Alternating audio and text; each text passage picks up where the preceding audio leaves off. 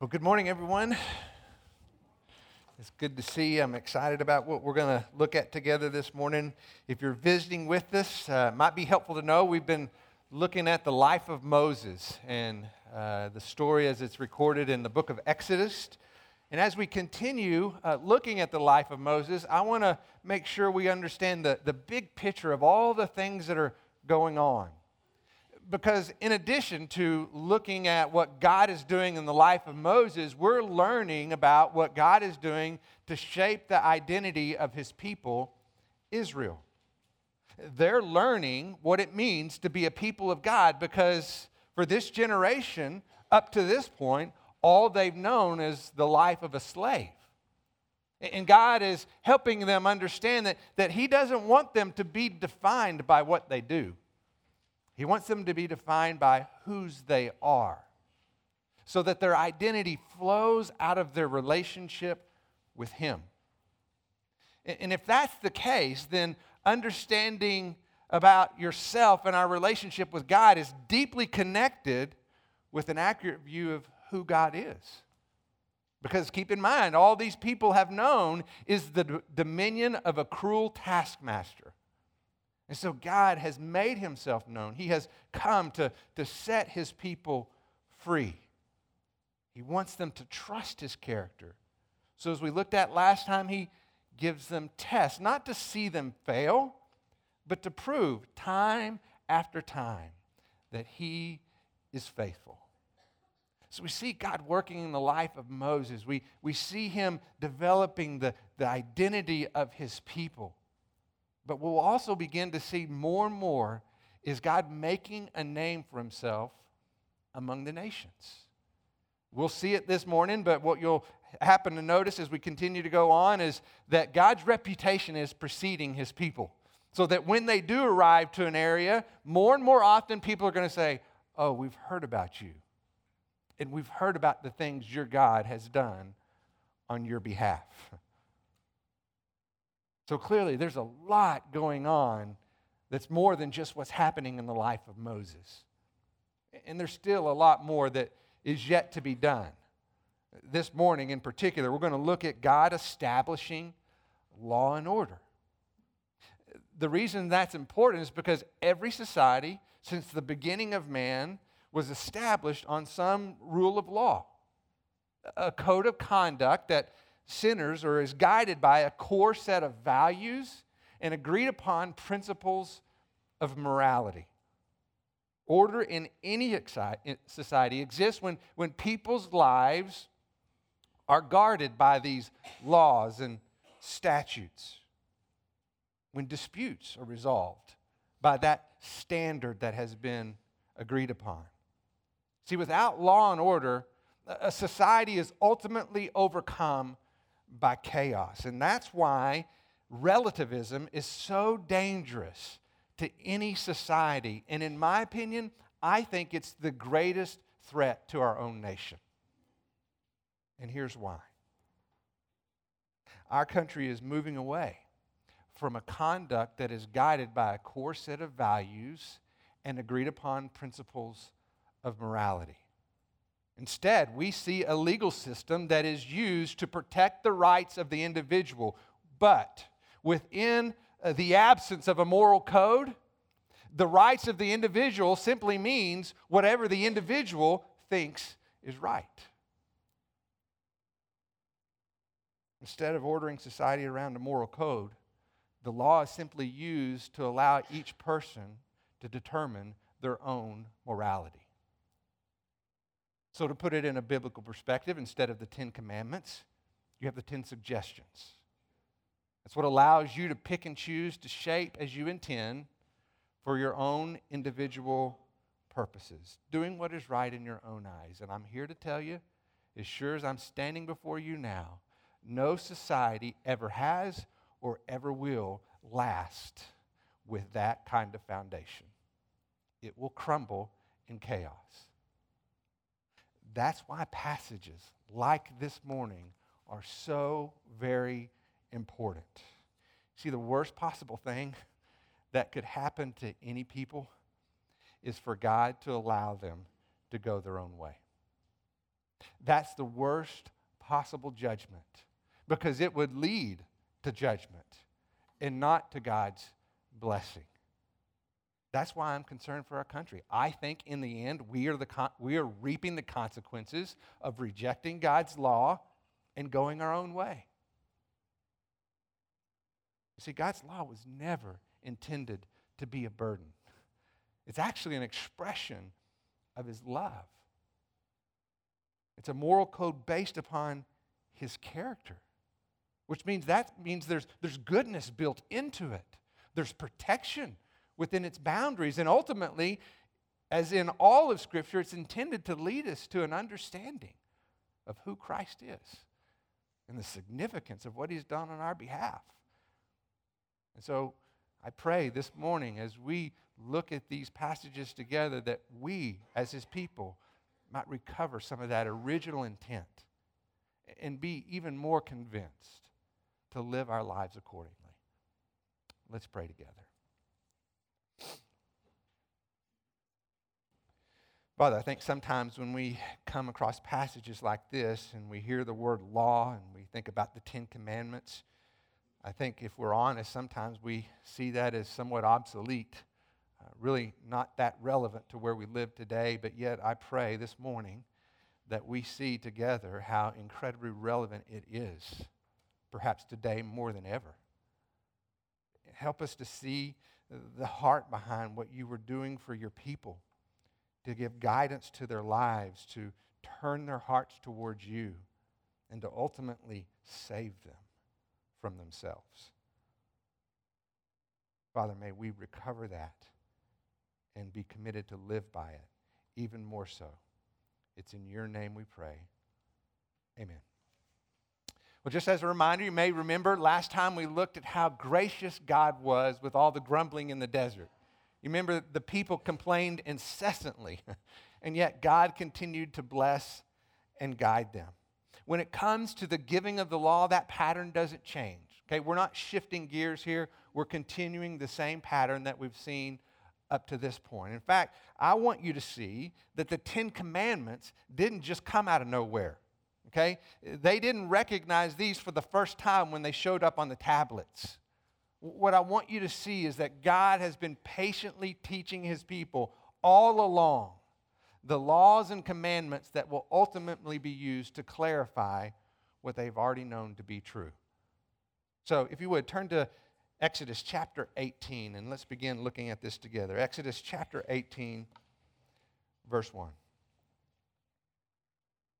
Now, Jethro, the priest of Midian, Moses' father in law, heard of all that God had done for Moses and for Israel, his people, and how the Lord had brought Israel up out of Egypt. So, case in point, as I mentioned to you earlier, this is one of what will be many examples of people coming toward the, uh, the nation of Israel and recognizing, we've heard about you. See, Jethro hadn't talked to Moses yet. All he's heard is all the things that have preceded them. And he's telling Moses, now, you don't have to say a thing because I have heard all that God has done for his people, Israel. See, God is making a name for himself among the nations. And Israel is increasingly being recognized as a people of his own possession. But I want you to notice how Moses gives the details to Jethro. Look at verse 8.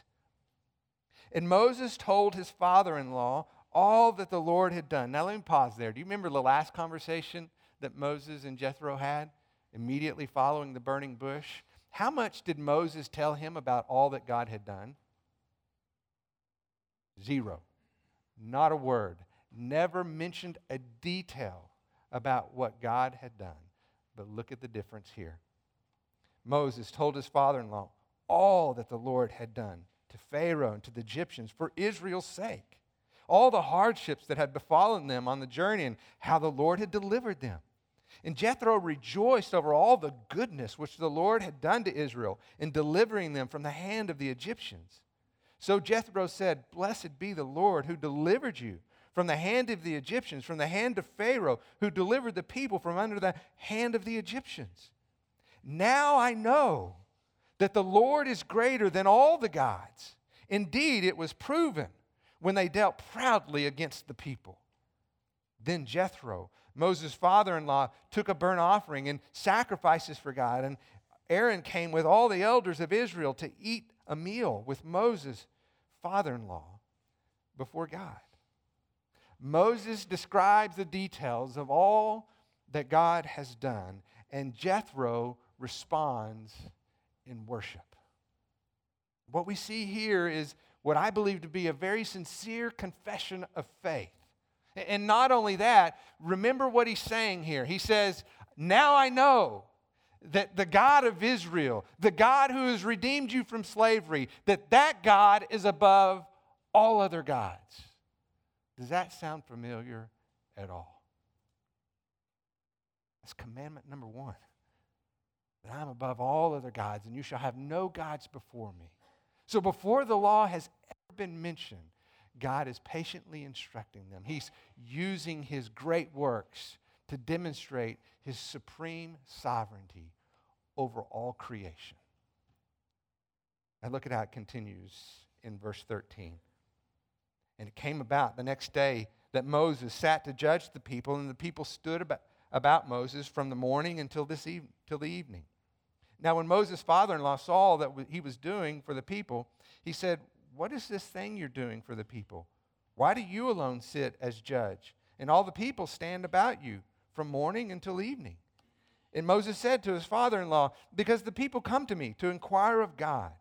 And when they have a dispute, it comes to me, and I judge between a man and his neighbor and make known the statutes of God and his laws. Did you notice what we just said? The verse of into verse 16. I judge between a man and his neighbor and make known what? The statutes of God and his laws. God is teaching his people the law before the law is ever officially given to them. Moses is settling disputes based on the statutes of the law. But at this point in their development, Jethro notices a problem. Look at what he says in verse 17. And Moses' father in law said to him, The thing that you're doing is not good. You will surely wear out both yourself and your people who are with you, for the task is too heavy for you. Moses essentially is trying to lead a million member megachurch. And that's how many Israelites there are. There's over a million of them. And every single one of them, every time they have a dispute, is lining up to visit with Moses so that he can explain to them the statutes of the law of God. Jethro says, That's not going to work. so Moses, either you're going to burn out or the people are going to give up. They're just going to quit coming to you because that's taking way too long. They're there from morning until evening. But keep in mind, God is graciously guiding his people. They're developing an understanding. He's patient with them as he describes the law and the statutes before he ever gives them to them officially. And I think he uses Jethro's counsel here to establish a, a standard of governance that, in my opinion, still applies to us today. Look at what he does. Verse 19. Now listen to me. I shall give you counsel, and God be with you. You be the people's representative before God, and you bring the disputes to God. Then teach them the statutes and the laws, and make known to them the way in which they are to walk, and the work they are to do. Furthermore, you shall select out of all the people able men who fear God, men of truth, those who hate dishonest gain. And you shall place these over them as leaders of thousands, of hundreds, of fifties, and of tens. And let them judge the people at all times, and let it be that every major dispute be brought to you, but every minor dispute they themselves will judge. So it will be easier for you, and they will bear the burden with you. If you do this thing, and God so commands you, then you will be able to endure, and all these people also will go to their place in peace. So Moses listened to his father in law, and he did what he said. In the military, you might call this divide and conquer. An economist might say that it is a division of labor. From a biblical perspective, it's called presbyteros. That's a New Testament term used to describe a plurality of elders. And that's exactly what's happening here with Moses. What's happening is, I think, very similar to what we see happening within the early church as it's being established in the New Testament. Moses is joined by other qualified men who help to shepherd the people of God. And I want you to notice that these aren't names just drawn out of a hat. He's very clear about how these men are to be chosen. There are certain criteria, the most important being verse 21, where it says, Men who fear God.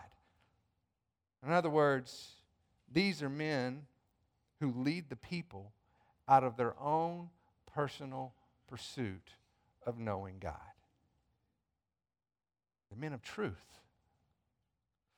which means that these men are guided by God's standard. They're not just giving out counsel based on what seems right in their own eyes in that particular moment. Their guidance is always grounded in God's truth. As they're being taught by God, by spending time with God, they are taking the law of God and the statutes that He explains to them, and that is the basis by which they then lead and shepherd the people. It goes on and says, These are men who hate dishonest gain, which means that they didn't make judgments based on political or on special favors. It's not a political system of government. Okay? This is a spiritual system of government based on godly character. Men who seek to know God and lead and shepherd the people out of that relationship with Him. They teach only those things they've been taught by the word of truth having been spoken to them. You see, God is establishing a society based on His design. And at some level, everyone has a part to play.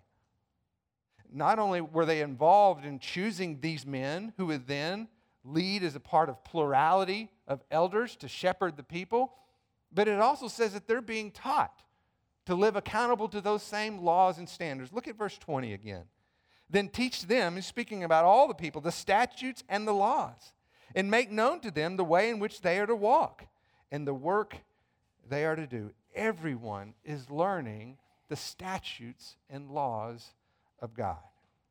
They're holding each other accountable to that very same standard. It's God's divine design for a society that sits under His authority. And within that design, there's a shared responsibility. Look at chapter 19, verse 1. So, in the third month, after the sons of Israel had gone out of the land of Egypt, on that very day they came into the wilderness of Sinai. When they sat out, set out from Rephidim, they came to the wilderness of Sinai and camped in the wilderness, and there Israel camped in front of the mountain.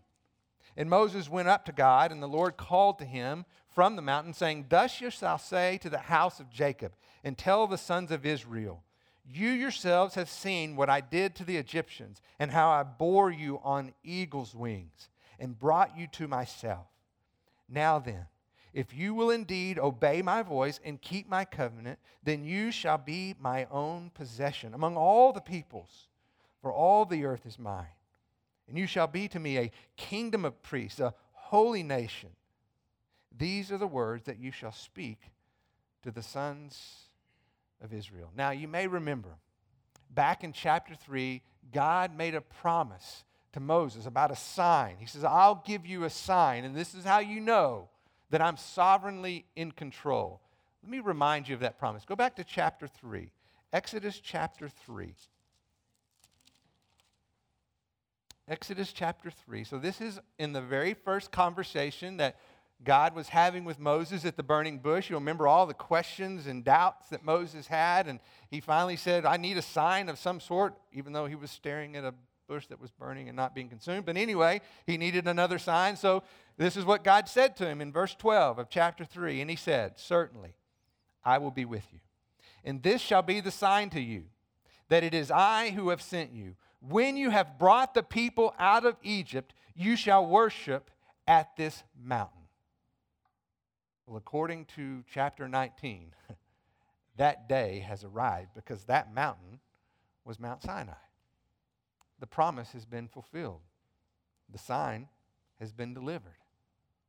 And when Moses meets with God, God reaffirms his commitment to his people. Actually, in verse 5, he calls it a covenant, a covenant promise. It should cause you to remember one of the things that we talked about last time when God said, If you will listen to my word, if you will receive my commandments, and if you will walk in obedience, I promise I will be your healer. That's the exact same thing that God is reaffirming to his people now. That's the covenant promise. And within that promise is a divine purpose. In verse 6, he says, You will be to me a kingdom of priests and a holy nation. Let's talk about what it means to be a holy nation. A holy nation is a people of God who are set apart for a divine purpose not because they've earned God's favor, but instead because they've received God's grace. They've been reconciled to God through faith. And that's what makes them a kingdom of, of, of, priests. In the New Testament, another term used to describe the very same thing is a minister of reconciliation. Those who stand before the nations, calling on them to be reconciled to God through faith there are people uniquely qualified to declare the glory of God and to become a light to all the nations. Isaiah puts it this way those who declare the salvation of the Lord to the ends of the earth. because those who have received God's grace are uniquely equipped to go and tell about it. Now, with so much at stake, God decides to speak directly to his people. Okay? So let's look at verse 9 and see how this begins to take place. Chapter 19, verse 9. And the Lord said to Moses, Behold, I shall come to you in a thick cloud in order that the people may hear when I speak with you and may also believe in you forever. Then Moses told the words to the people of the people to the Lord, or to the Lord. The Lord also said to Moses, Go to the people and consecrate them today and tomorrow, and, and let them wash their garments. Let them be ready for the third day, for on the third day, the day of the Lord will come down from Mount Sinai in the sight of all the people. And he shall set bounds for the people all around, saying, Beware that you do not go up to the mountain or touch the border of it, because whoever touches the mountain shall surely be put to death. And an encounter with God is obviously not something you take lightly, right? This is like having an audience with the king. You don't just waltz in unprepared. In fact, God says, I'm going to give you three days, and I want you to use those th- three days to, to consecrate yourselves, to, to, to purify your heart, so that you can come before the Lord with an open heart, including a boundary that is clearly established that you must not cross. Now, I've used this illustration before, but it always reminds me when I think of a scene like this of that conversation between Lucy in the Chronicles of Narnia when she's first learning about Aslan the lion. She's never met him before, and so she's trying to get information about him and asking what he's like. And she talks to Mr. and Mrs. Beaver and says, Well, well is, he, is he safe? And they said, Oh, no. He's not safe, but he's good. That's the idea of what is happening here as God prepares to meet with his people. See, the holiness of God is something that we should always take seriously and always strive to protect. In fact, we shouldn't make God so small in order to make him safe. See, God is like a lion, He's majestic, He is the King of all kings. He is worthy of honor and praise. I think Swindoll puts it best when he says, If God doesn't bring you to your knees, he will not be exalted in your heart. And that's the idea here. He wants them to come humbly before the Lord as he speaks to them in person. He wants them to have a, an attitude of reverence and awe. Look at what happens in verse 16.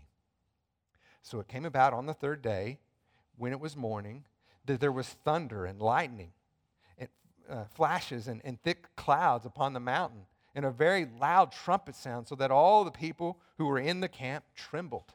And Moses brought the people out of the camp to meet God, and they stood at the foot of the mountain. Now, Mount Sinai was all in smoke because the Lord descended upon it in fire, and its smoke ascended like the smoke of a furnace. And then the whole mountain quaked violently. When the sound of the trumpet grew louder and louder, Moses spoke, and God answered with him in thunder.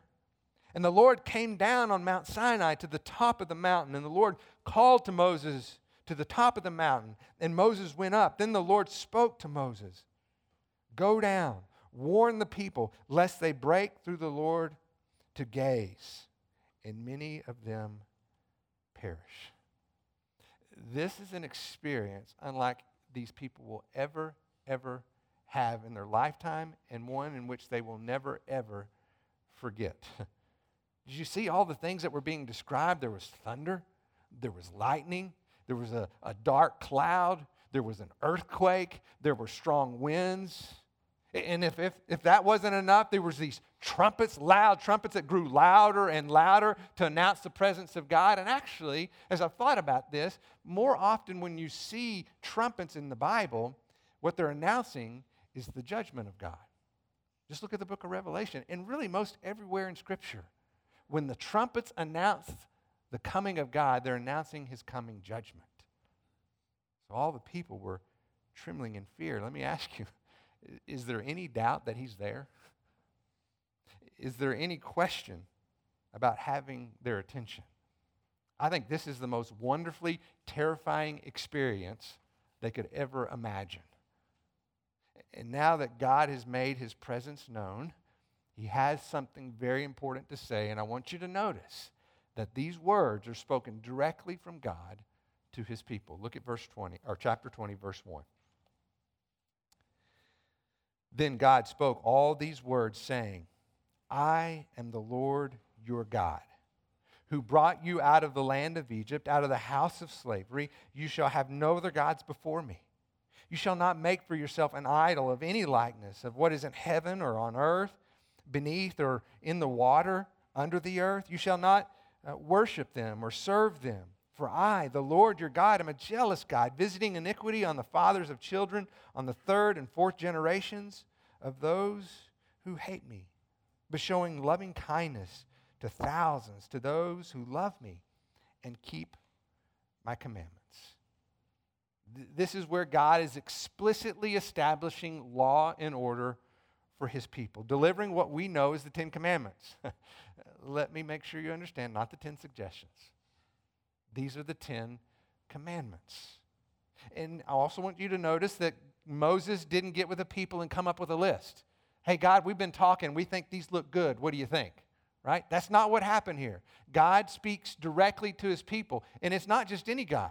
He says, I am the Lord your God who delivered you from the house of slavery. What this teaches us is that God is not giving the law in order to redeem his people.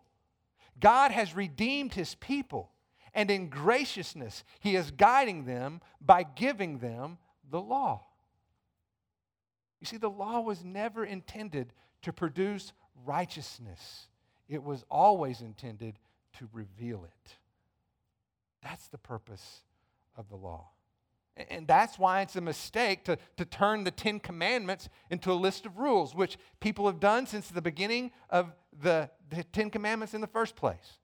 They're trying to turn them into a list of rules. In fact, you may remember in the New Testament the lawyer who approached Jesus, thinking in his mind of the Ten Commandments, and his question is this Teacher, which one is the greatest of the commandments? Do you see what he's done? He's made it a list, a list of rules. And I want to know which ones are the most important so I can make sure I follow those. Why? Because he was under the belief that his behavior was how he received approval from God. As long as he followed the rules, God would accept him. But do you remember what Jesus said in response? He said, actually, there's two. He says, if you love the Lord your God with all your heart, with all your mind and all your strength, and love your neighbor as you love yourself. That in these two, all the law, in fact, all the prophets speak of these things, and it will be fulfilled. See, what Jesus is trying to do is help them understand, as did the Ten Commandments. Look closely. And when you look and examine the Ten Commandments, what you're going to find are the first four govern our relationship with God. The last six govern our relationship with one another. And essentially, what Jesus is saying is you can't pick just one. They were designed to be interdependent upon one another, so that in fact, your love for others ultimately flows out of your relationship with God. Righteousness cannot be reduced to a list of rules, it's an issue of the heart. Jesus made that so clear. All throughout the Bible, in both the Old and the New Testament, we begin to learn that an idol is much more than just an image carved out of wood. We learn about the idol of greed. We learn about the idol of men's praise. We learn about the idol of money. We hear J- Jesus say, You can't serve both God and money. So, idolatry is more than just an image carved out in wood. Idolatry is an issue of the heart. It's making anything in life, whatever you want to call it, more important than or in some way distracting from your worship of God as supreme and sovereign over all things in your life. It's an issue of the heart. And, and that's true of all the commandments, which is why Jesus said when he was speaking to the people, he said, You've heard it said, you shall not commit adultery. We recognize that, don't we? Where did that come from? Ten Commandments, right? You've heard it said, You shall not commit adultery. That's one of the Ten Commandments. But he goes on. But I say to you, every time you look at a woman lustfully in your heart, you commit adultery. He goes on to say, You've heard it said, do not commit murder. But I say to you, anytime you use hateful words towards another person, you've committed murder in your heart. See, it's an issue of the heart. Sinful acts always flow out of a sinful heart. The law was designed to expose our heart so that we would see our need for a Savior. The righteousness of God cannot be achieved, it must be received. That's the purpose of the law. It's not a list of rules, it's used by God to produce a heart that recognizes how much they need His redemption. The law was designed to reveal the righteousness of God. And listen to me, anytime the righteousness of God is revealed, sin will be exposed. Anytime the righteousness of God is revealed, sin will be exposed, which begs the question what do we do with that sin? Well, next week we're going to talk about how God answers that question for the Israelites. But this morning we're in for a treat because we're going to see how He answers that question for us.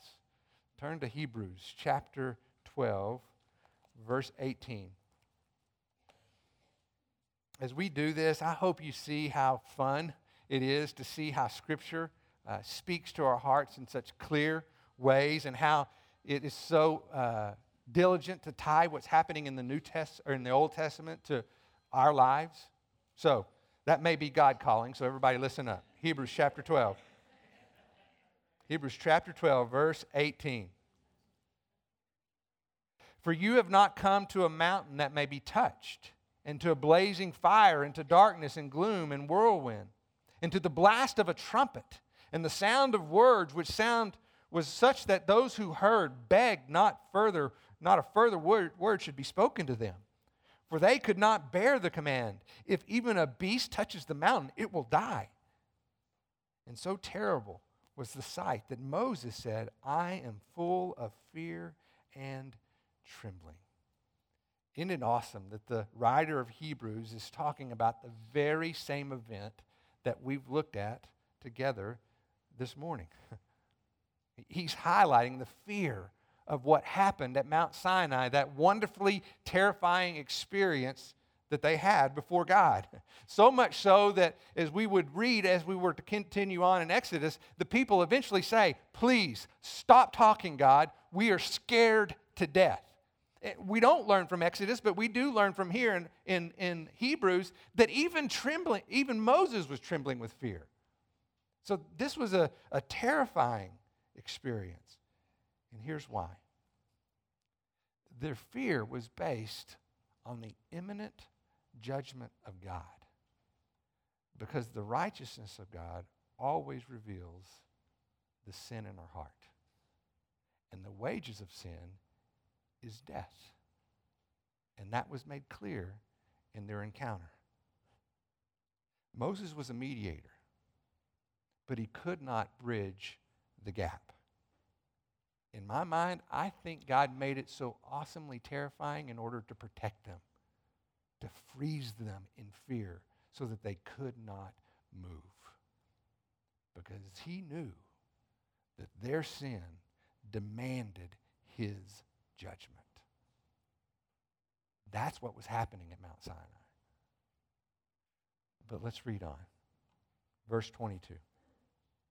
But you have come to Mount Zion and to the city of the living God, the heavenly Jerusalem, and to myriads of angels, to the general assembly and church of the firstborn who are enrolled in heaven, and to God, the judge of all, and to the spirits of righteous men made perfect, and to Jesus, the mediator of a new covenant, and to the sprinkled blood, which speaks better than the blood of Abel. This is a completely different scene, isn't it? There's not this sense of fear and trembling of God's impending judgment. Instead, what you see is people who freely move about the city of God. It's called the, the heavenly Jerusalem. They live among the, the angels in the presence of God. It says they are enrolled in heaven, which essentially means they have a right to be there. And then it makes it clear that that right wasn't something based on their own behavior. It says that the righteous were made perfect. Something happened to them. And why? Well, it tells us they have a mediator who could close the gap in ways that Moses never could. And his name is Jesus. He did for them what the law could have never, ever done. The blood of Jesus removed their sin and satisfied the judgment of God. The blood of Jesus has removed our sin and satisfied the judgment of God. So instead of being kept behind a barrier for our own protection, we are invited in to the presence of the living God. Jesus removed the barrier, and the scripture tells us in his place brought peace. Ephesians 2:13 says that those who were far off or we might say those who were kept at a distance have been brought near. How? by the blood of Jesus Christ. Isn't this amazing? That Jesus did what the law could have never done. And I want you to know that He didn't come to abolish the law, He didn't come to say how bad it was. He came to fulfill the law and to show us how good it is. The law only not only reveals our need for a Savior, it actually shows us who the Savior would be. He who was tempted in all things, yet without sin. I hope that you see what God is doing among the Israelites in our study of Exodus is the very same thing that He is doing in our lives as well. He is so patient and so gracious, teaching us what it means to be His people. He wants our identity to flow out of our relationship with Him. And that is a relationship that has been made possible through faith in Jesus Christ. Just like Israel, God has called us to be a kingdom of priests, a holy nation. Those very same words are used in the New Testament to describe the church. We are the ministers of reconciliation. We have been set apart for a divine purpose. And let me give you an example how one of the many ways that this might play itself out in our world today. I want to speak to what's probably on a lot of our minds, and that is the upcoming election. I don't know about you, but I've been diligent just to, because I'm so conflicted in the chaos that's going on. I've watched the debates, and my blood pressure goes up 30 points every time I do. And I just wring my hands at the end of the day going, what in the world are we going to do? But I want you to consider with me this morning why this might be the best possible thing that could ever happen to the church. Because let's be clear God never intended for the government to establish the rule of law. He has always and forever reserved that right for his people. So instead of looking at the elected officials to establish that rule of law, wouldn't it make more sense that God's people are the ones who are most committed to doing that in their own hearts?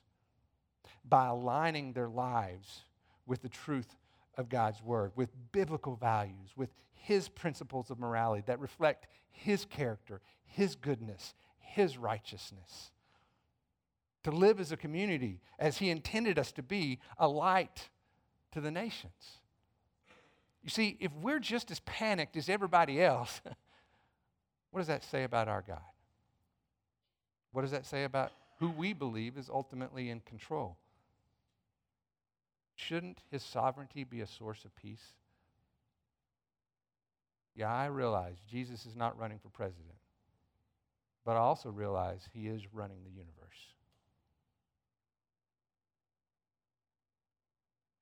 And we live under the goodness and the grace of his sovereign control.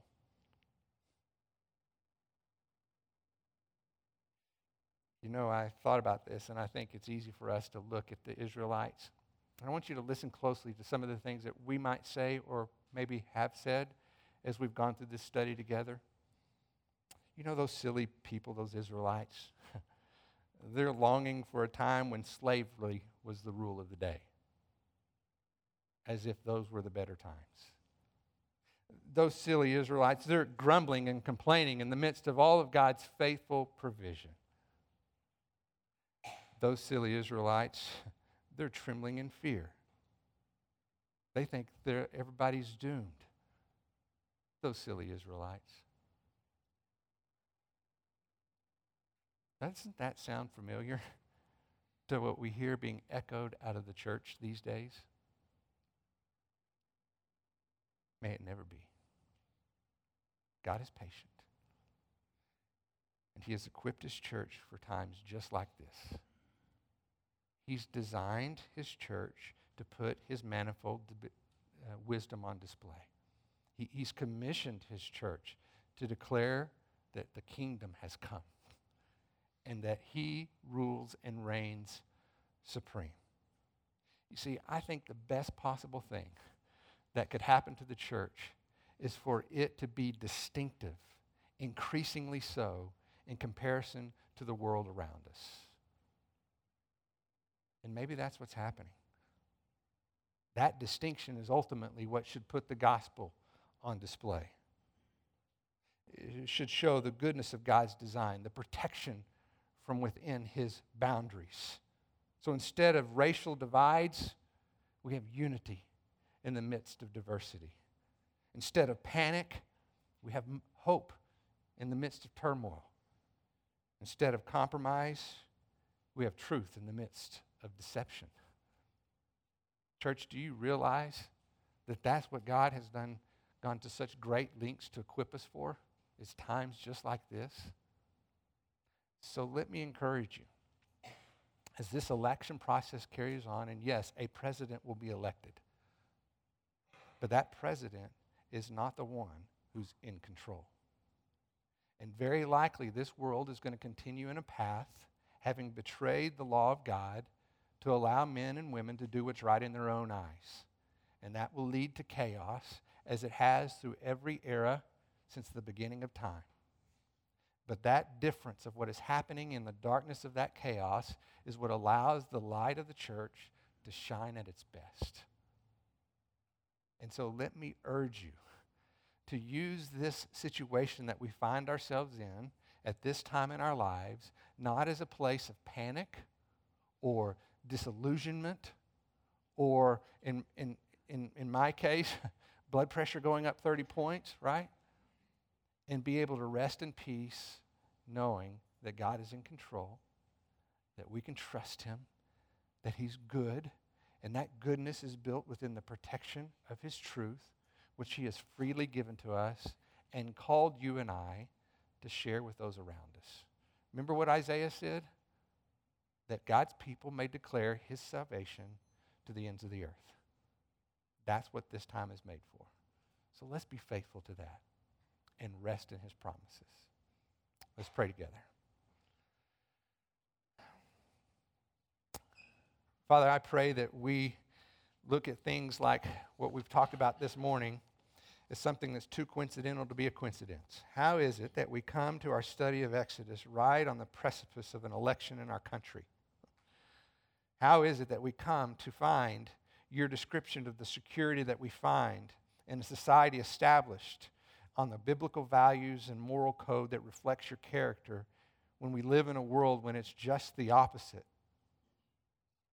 Maybe things are too coincidental to be a coincidence, and in fact, it's the sovereignty of God at work in the lives of his people. Maybe you have visited and spoken to us just as much as you did to your people in the Exodus. But here's the difference we don't stand in fear of judgment because we have a mediator who has bridged the gap and taken that judgment for us upon himself through his death on the cross so that we can come freely and confidently to the throne of grace. That we can be free and confident in the protection of your love. That we can be free and secure in the protection of your promise. That's not just for now, but for all eternity. Help us find strength and encouragement and joy so that our joy stands in distinct contrast to the panic from the world around us. And we can tell them why. We can tell them about you. And I pray this in the name of Jesus Christ, our Savior. Amen. Have a great day.